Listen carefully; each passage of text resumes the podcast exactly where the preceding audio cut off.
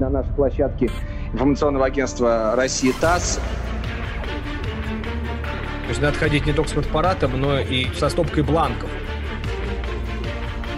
Берем ручку и записываем. ТАСС продолжает свой проект, конференция «Перезагрузка». И сегодняшняя наша тема интеллектуальная собственность и авторское право в интернете при проведении деловых мероприятий и конференций. Меня зовут Андрей Журанков, я модератор пресс-центра ТАСС.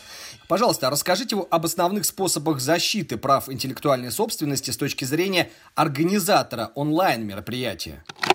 Директор юридического департамента коммуникационного холдинга GroupM Анна Малиновская – Наверное, вопрос все-таки в принципе про контент, который есть э, в сети интернет, и как себя обезопасить, э, чтобы использовать такой контент. Я рискую сейчас разочаровать 81% россиян, сказав о том, что вообще э, все, что находится в интернете, в том числе любой контент, который находится в сети, он является объектом чьей-то интеллектуальной собственности. И идея о том, что все, что попало в сеть, принадлежит всем, является юридически ошибочной.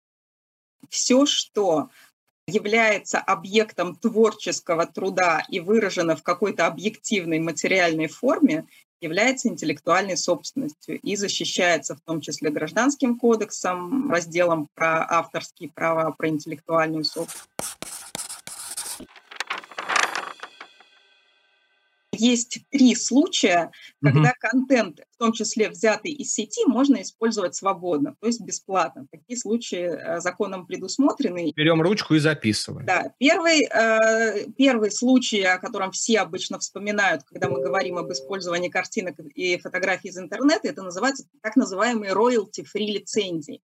То есть когда человек выкладывая что-то в сеть, сразу устанавливает, что вот эта картинка или вот этот объект может быть использован бесплатно. В том числе есть такие royalty-free лицензии у фотобанков, то есть определенную часть контента, который представляют собой актив фотобанка, они представляют э, право использовать всем на бесплатной основе. Однако здесь нужно помнить, здесь есть некий подвох, да, что, как правило, royalty-free лицензия – это бесплатная лицензия, но она не совсем свободная. Потому что если лицензия есть, то есть определенные условия этой лицензии, и в том числе определенные ограничения. Например, очень многие royalty-free лицензии запрещают использование как раз в коммерческих целях э, вот этого контента. Поэтому, а, беря такую картинку, нужно все-таки условия такой лицензии читать. А второй случай, когда можно свободно использовать контент, взятый из сети, это так называемое цитирование. Здесь да. есть четыре условия, когда мы можем свободно процитировать а, какое-то произведение. Произведение или взять фотографию, или картинку, иллюстрацию. Первое – это цель должна быть строго научная, информационная, либо культурная – Второе важное условие – это объем цитирования, то есть он должен быть оправдан целью. Ну, нельзя просто взять чье-то произведение, полностью его 100% а, процитировать и ничего своего не добавить.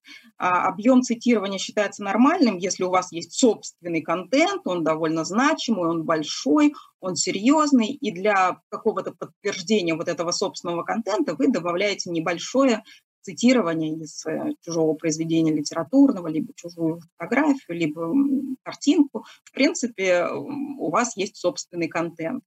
И третье и четвертое условие, про них обычно забывают, либо забывают про одно из них, это обязательно при цитировании указание имени автора и источника заимствования.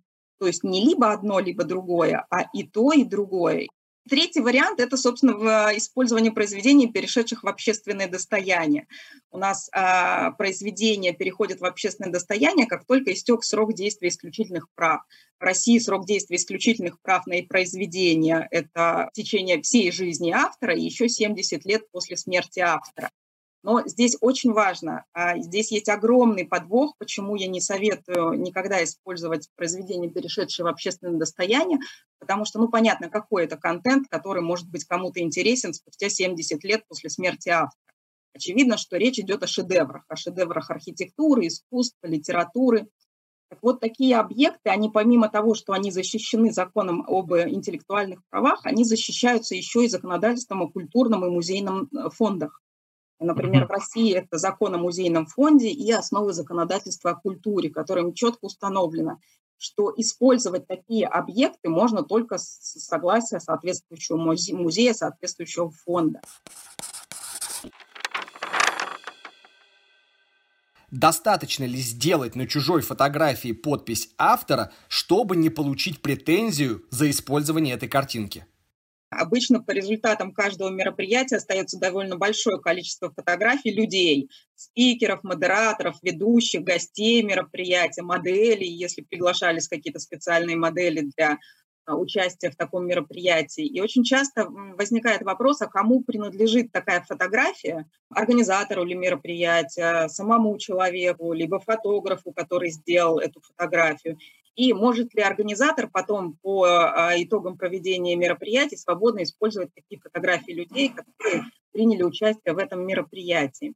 И здесь очень важный такой момент с фотографиями возникает, что, с одной стороны, фотография представляет собой объект интеллектуальной собственности, на который возникают права, соответствующие у автора, то есть у фотографа. С другой стороны, а, фотография представляет собой биометрические персональные данные человека, который изображен на этой фотографии. Поэтому здесь очень важно помнить, чтобы такие фотографии в дальнейшем использовать, необходимо не только правильно оформить исключительные права, но и заручиться согласием человека на последующее использование его персональных данных. С точки зрения интеллектуальных прав, здесь, наверное, все, я не открою никакой Америки, все довольно просто. Нужно заключить организатору договор с фотографом, в котором в том числе предусмотреть, что все права на фотографии, которые будут сделаны на этом мероприятии, они будут принадлежать организатору мероприятия. Что касается защиты персональных данных, здесь немножечко все сложнее. Есть статья 152.1 ГК, которая как раз посвящена охране изображений человека и которая предусматривает три случая, когда можно свободно использовать фотографии. Во-первых, если лицо, изображенное на фотографии, является какой-то публичной фигурой, известным политиком, актером, то есть а, интерес к такому лицу является общественно значимым.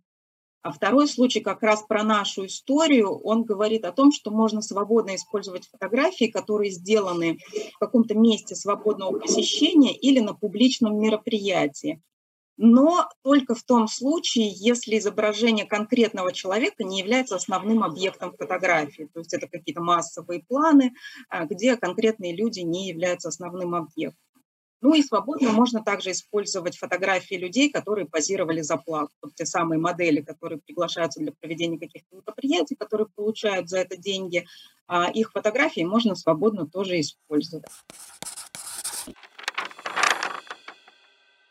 То есть, предположим, ну сейчас мы все в онлайне, да, и э, наша аудитория, она может только сама себя сфотографировать, э, сделать селфи, выложить в чат, если она захочет. А да. вот если все сидят в зале, и фотограф снимает группу людей, но при этом вот ему понравилась девушка или очень внимательно слушающий мужчина такого профессорского вида, и он сделал портретные снимки людей в зале. Означает ли это, что эта девушка или этот профессор могут подать в суд. Да, означает. Но здесь есть такой момент, вот тоже почему мы много говорили о том, что на организатора мероприятий ложится большая нагрузка, потому чтобы все заранее продумать.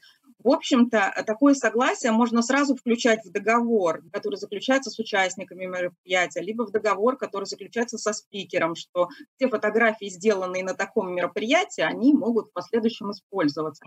Человек, который пришел на мероприятие и сделал на мероприятии фотографию, является автором этой фотографии. И интеллектуальные э, права на эту фотографию принадлежат, соответственно, человеку, который сделал фотографию.